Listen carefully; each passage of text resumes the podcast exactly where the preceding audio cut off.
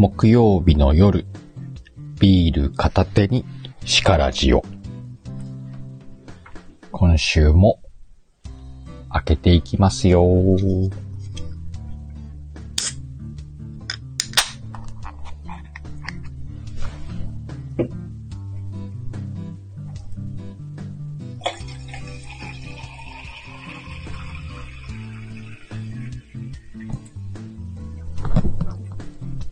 じゃ、乾杯。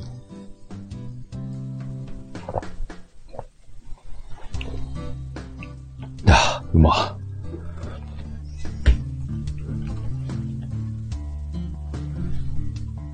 今週は皆さん、どんな一週間でしたか？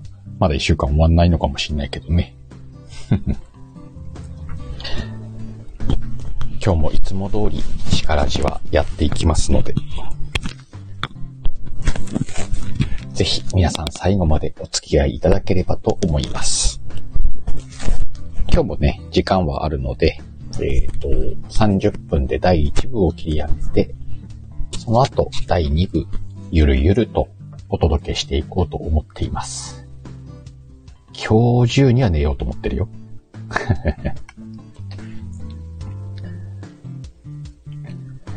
さて、今日は、うーんと、タイトルに書いてますけどもね、いい言葉、良くない言葉という話をします。何の話だろうね。まあよかったら聞いてってください。アーカイブも残しますんでね、そっちで聞いてもらっても大丈夫ですよ。今日も眠くなるように話しますんで、そんなつもりはないんだけどね。いつも通り話してるとみんな眠くなっちゃう。みたいな。そんな感じの力じを楽しんでいってください。早速なんですけどね、いい言葉っていう話をしますけれども、うーんと、いい言葉と言われて何が思い浮かびますか？いろいろありますけどもね。多分さ、こう、皆さんいい言葉と言われて頭に浮かぶ言葉。もうそれでね、正解だと思います。おそらくですけども、前向きになれる言葉とか、ポジティブな言葉とか、そういうのがね、浮かんだんじゃないかなと思いますけれども。どうですか？で、いい言葉っていうのはさ、何がいいかっていうとさ、それが、えっ、と、脳に、耳からね、聞こえることによって、脳が、そのいいことをイメージするんだよね、勝手に。これがすごくいい効果があって、いいイメージがあって行動することと、そうじゃないことで行動することによって、全然ね、脳ってパフォーマンスが違うんですっていう話。だからいい言葉を使いましょうと。そうすると、脳のパフォーマンスが良くなって、今よりもいい結果が出ますよっていう考え方だよね。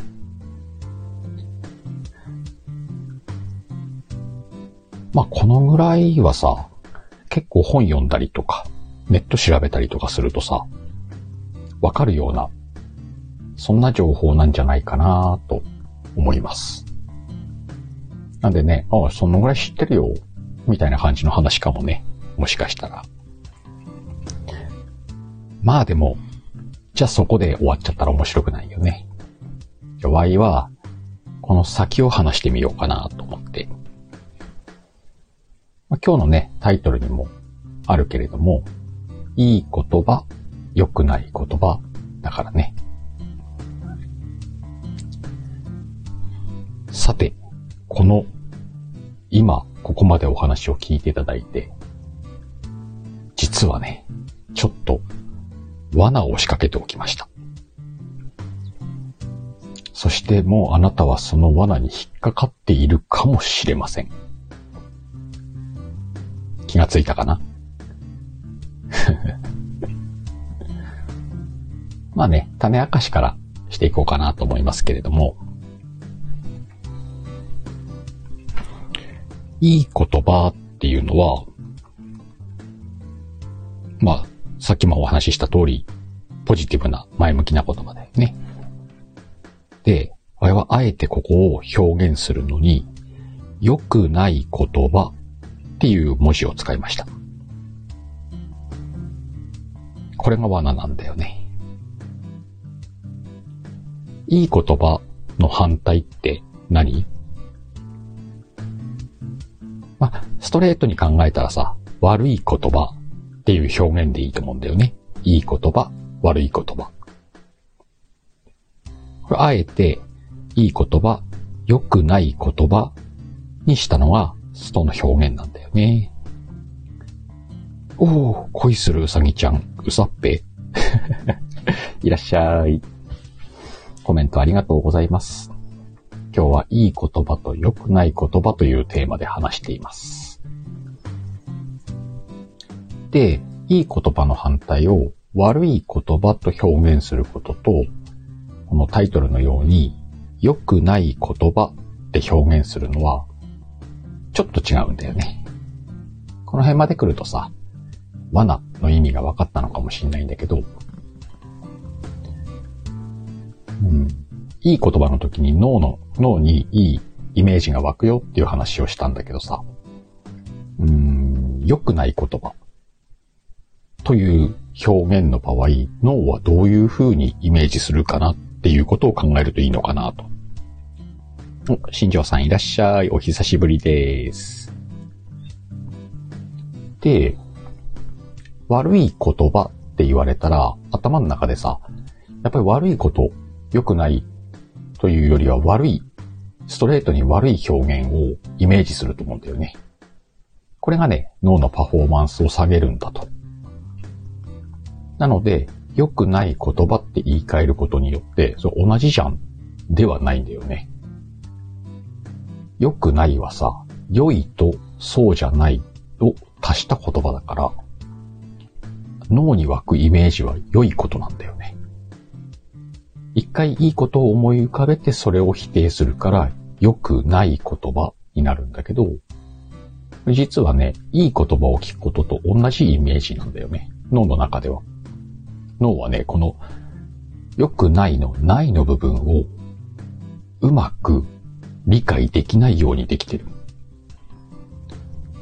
なので、表現するときに悪い言葉っていう表現するんじゃなくて、良くない言葉って表現することによって、脳の中にはね、いいイメージが残るという不思議なことが起きます。これがね、今日のいい言葉、良くない言葉っていう話です。みやこさん、こんばんは。なのでね、ここを覚えとくとさ、ちょっとね、うん、人生が楽しくなるよ、みたいな。脳のパフォーマンスが上がるからね。この、いい言葉を使おうっていう時に、えっ、ー、と、さっきも言った、良くない言葉、いいっていうことと、プラス否定形の言葉の例を一つ挙げてみようかなと思うんだけど、例えば、お水？お水を運ぶ。子供にね、えー、キッチンからダイニングまでコップに入ったお水を運んでもらう時の頼み方なんかをちょっと例えにしてみようかなと思うんですけれども、その子にね、えー、こぼさないように運んでねってお願いしたらさ、結構な確率でその子はお水こぼします。なんでかっていうと、こぼさないはこぼすのイメージがまず先にあって、それをしないっていう風に話してるから、その子の頭の中にはこぼすイメージが残っちゃうんだよね。こぼすイメージでお水を運ぶとこぼす確率が上がるってこと。わかるかな？じゃあどういう風に表現すればいいんだろうねっていう話にはなるんだけどね。お、皆さんご挨拶ありがとうございます。しからじは皆さん同士のご挨拶は読みません。仲良くしていってください。例えばさ、この子供にお願いするときに、じゃあ頭にいいイメージが湧くように頼んであげるといいよね。例えば、上手に運んでね、とか。こういうのもいいかもね。この水お父さんが飲むから、お父さんのところまで持ってってね、とか。成功したイメージが湧くような言葉で指示してあげると、そういう風になろうと脳が動くからね。だから、いいイメージがあって、水をこぼすことと、悪いイメージがあって水をこぼすことは全然成果が違って、その後ね、上手にできる確率っていうのがまるっきり変わってくるっていう実験結果があります。なので、いい言葉、良くない言葉っていうのは実は同じ効果があるんだよね。耳に入ると。反対のことを言ってるように見えるんだけどね。目で見ると。そんな言葉遊びの話をしてました。新庄さん、リフレーミングに近いですね。リフレーミングって言うのそれ。早速調べてみようと思います。すごいね。リフレーミングっていうのがあるんだ。きっとね、前も何かで読んでる時にはそういう言葉に触れてんのかもね。ただ、そういうのは覚えるのちょっとめんどくさいんで、中身だけ覚えます、みたいな。人に話すならちゃんと覚えろっつうんだね。そんな人です。リフレーミング、ウィキペディアさんに聞いてみようか。ある枠組みで捉えられている物事を枠組みを外して違う枠組みで見ることを指す。なんだって？もともとは家族療法の用語。へー。じゃあ、この枠組みを外して、あ、元々のフレームを外してってことか。ちょっとごめんね。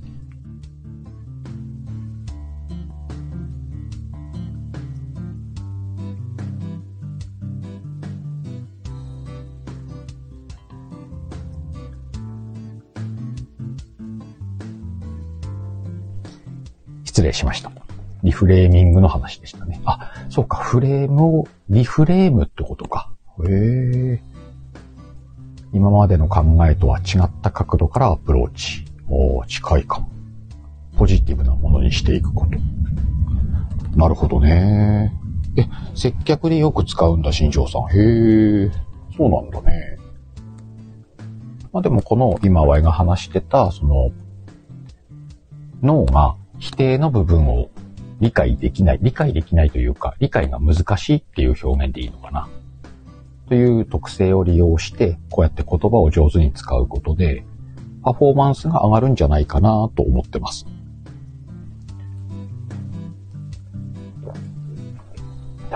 今日も飲みながら話してますよ。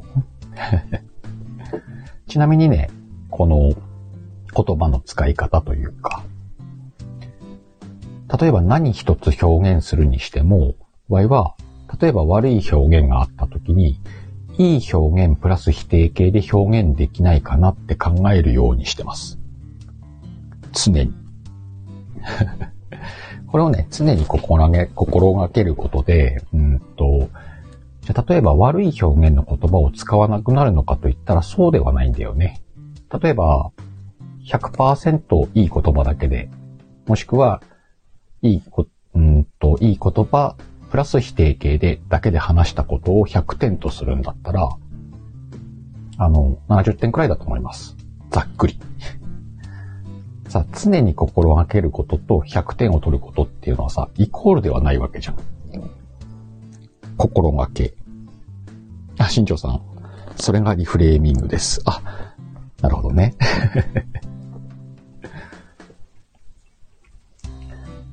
で、ね、ワイもさ、常にその言葉をこう書いたりとか喋ったりするから、どっかに常に意識してるんだけど、100点を取れ、取らなきゃないよっていう意味ではなくて、意識することによって、例えばじゃあ通常半々で50点かもしれないものが、60点とか70点とか、過半数を取れるようになるとか、今より点数高かったらいいのかなと思うんだよね。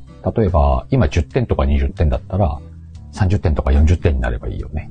それだけで、耳に入ってくる言葉のさ、いい言葉の率が上がるわけだから、それはさ、パフォーマンスが上がる、脳のパフォーマンスが上がるんだから、結果がどんどん良くなっていくよねっていう考え方。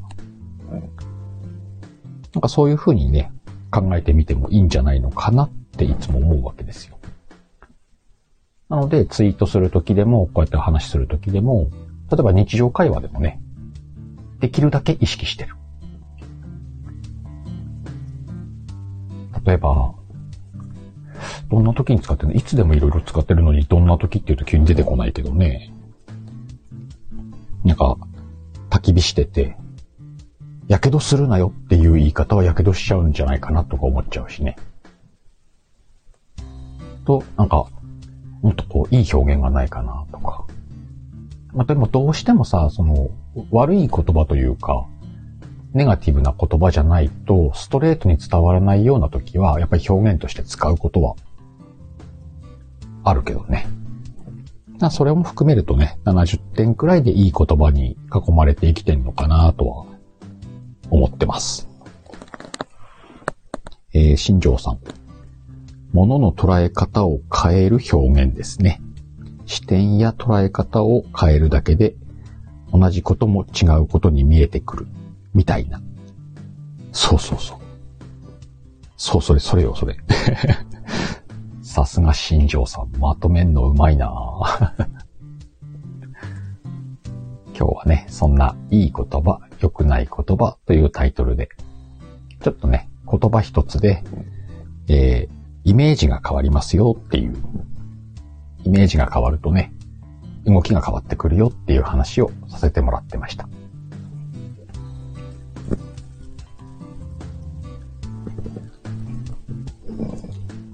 そんな木曜日のしからじをお送りしております。まあでもさ、その、ちょっとした言葉の使い方の心がけだけでさ、そんな人生変わるの？みたいなことってあるでしょ。変わるんだよね。意外と。よくね、あの、脳のこととか心理学とか好きで勉強するんだけど、ほんのちょっとの工夫、こう、がっつりやるっていうと大変なんだけどね。ちょこっとだけ工夫するだけで今より良くなるんだったら、ちょこっとをちょっとずつ足していくと、どんどんどんどんいい方に向かっていくようになるんじゃないのって思うんだよね。どっかで急にギュンってなるんだよね。きっと。まだギュンとなってる気はしないけど。まあまあでも楽しく生きてるなとは自分で思ってるけどね。そういうふうに考えることで。そんなこともあるんじゃないかなと思います。ぜひね、皆さんも言葉を選ぶっていうことをちょっと心の片隅に置いて、会話だったり、表現だったり、もちろんね、自分に話すっていうのもいいからね。自分に悪い言葉で一生懸命話しかけててもさ、脳はイメージが良くならないから、自分にいい言葉を語りかけるとかね。そういう風にするといいのかなと思いますけれども。よかったらやってみてください。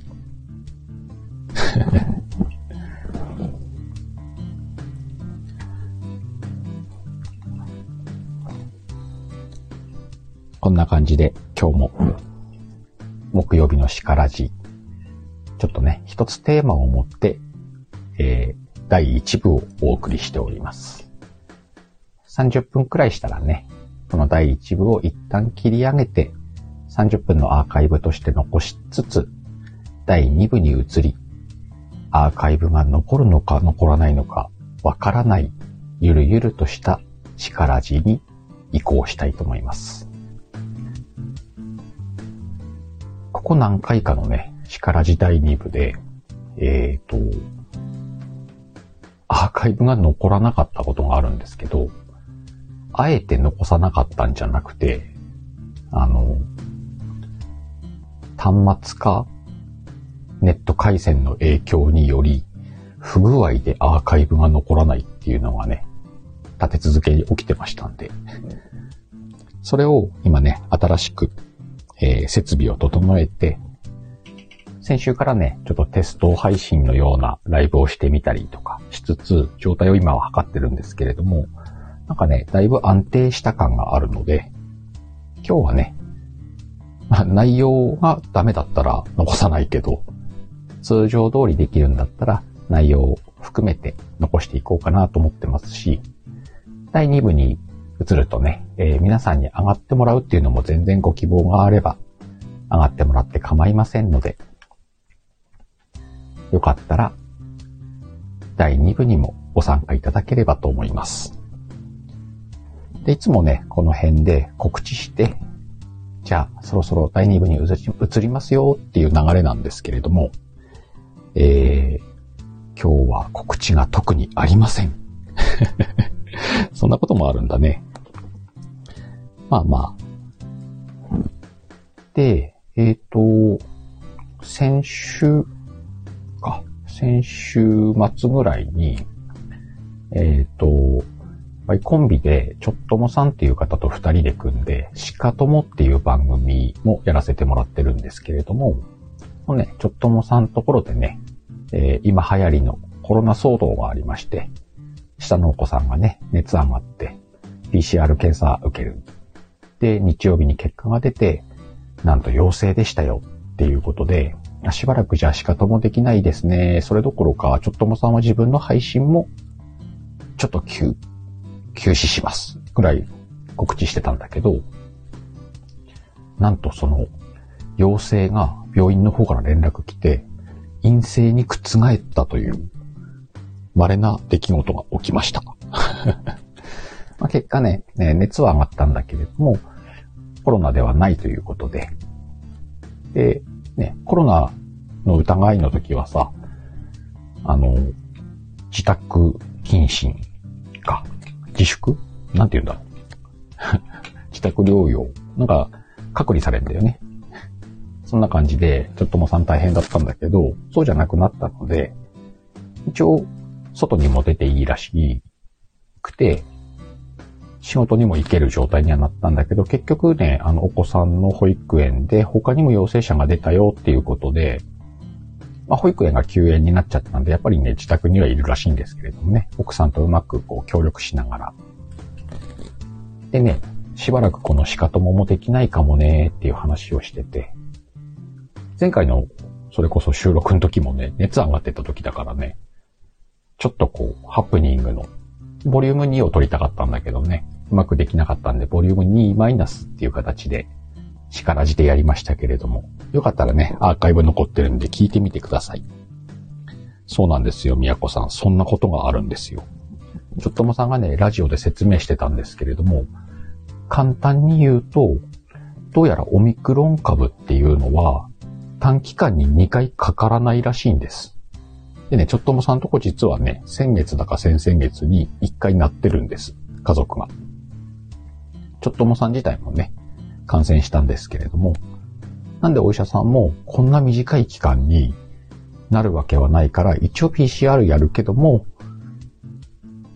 大丈夫、陰性ですよって言われて帰ってきたんだって。そしたらね、結果は陽性だったっていうので、お医者さんがね、逆におかしいなと思って調べたんですって。そしたら、オミクロン株っていうのは、なんかね、治った後に、まあ、簡単に言ったらオミクロン株の死骸みたいなのが残ってるっていう話で、それが PCR 検査にオミクロン株が体の中にありますという感じで検査結果として出ちゃうんだって。オミクロンじゃないのに陽性になっちゃうみたいなことを話してたよ。お医者さんがわざわざ調べてくれて、全部検証した結果、えー、陰性でしたっていうのが今週の月曜日か火曜日の話じゃないかな。まあ、なんでそんな話をするかというと、そういうわけで、近々、今週ってことはないと思うけれども、ちょっともさんとね、しかとも、ボリューム2改めてやりたいなと思ってますよという話でした。ゆいちゃんいらっしゃい。あ、皆さんご挨拶ありがとうございます。お、帝王くん。帝王くんでいいのか。呼び方はご自由に。拡散しやすい代わりに感染しづらくなってるからね。あ、なるほどね。拡散はするんだけど感染はしづらいってことか。まあでもその、ちょっともさんのね、ラジオ聞くとわかるんだけど、一回かかるとやっぱり短期間でもう一回かかるっていうのはなかなかない事例らしいので、そういうのもね、覚えておくといいかもしれないですね。もうね、いっぱい広まって何が何やらわかんない状態になってるからね。うちの地元でも結構出てるらしいんだけど、テレビを見ないからさ、どのぐらい広まってんのかも知らないんだよね。知らないと毎日普通だけどね。ビクビクすることもないしね。まあ早くね、あの、この騒動が収まってくれればいいなと思いますよね。ちょっとこう、もうちょっと気軽にお出かけできたりとか、もうちょっとね、例えば旅行にちょっと行きやすいような形にしてくれたらいいのになと思うんだけども。まあでもね、この間、宮子さんとも話しましたけれども、やっぱりね、あの、かからないに越したことはないし、なんかこのね、かかっちゃうとこう、例えば体の弱い人なんかはね、重症化しちゃうなんかもあるからね、気をつけていかなきゃないなという事例かなと思います。まあそんな感じで、えー、今週来週はあまりコラボとかわたわたないんで、ゆったりしながら、しかともの、何話すかなとかをちょっと詰めてって、近々放送できればいいなと思ってますんで、ぜひ皆さんお楽しみに。そんな感じで、今週木曜日のしからじ第1部を終了しようと思います。いつも通り第2部に移ります。目標、今日中。今日は12時に寝たいな。明日早いしな。じゃあ第2部やらなきゃいいんじゃないよ、ないのっていう話もあるけど、やるよ。というわけで第2部に移ります。もしね、上がりたいですっていう方は、ちょっと声の調子をね、整えて、準備してお待ちください。それでは第1部、最後までお聞きいただきありがとうございました。またのお越しをお待ちしておりますってこちらぼさんみたいなこと言ってみようかな。そんな感じで、今日は終わります。もしよかったら第2部へいらしてください。またねー。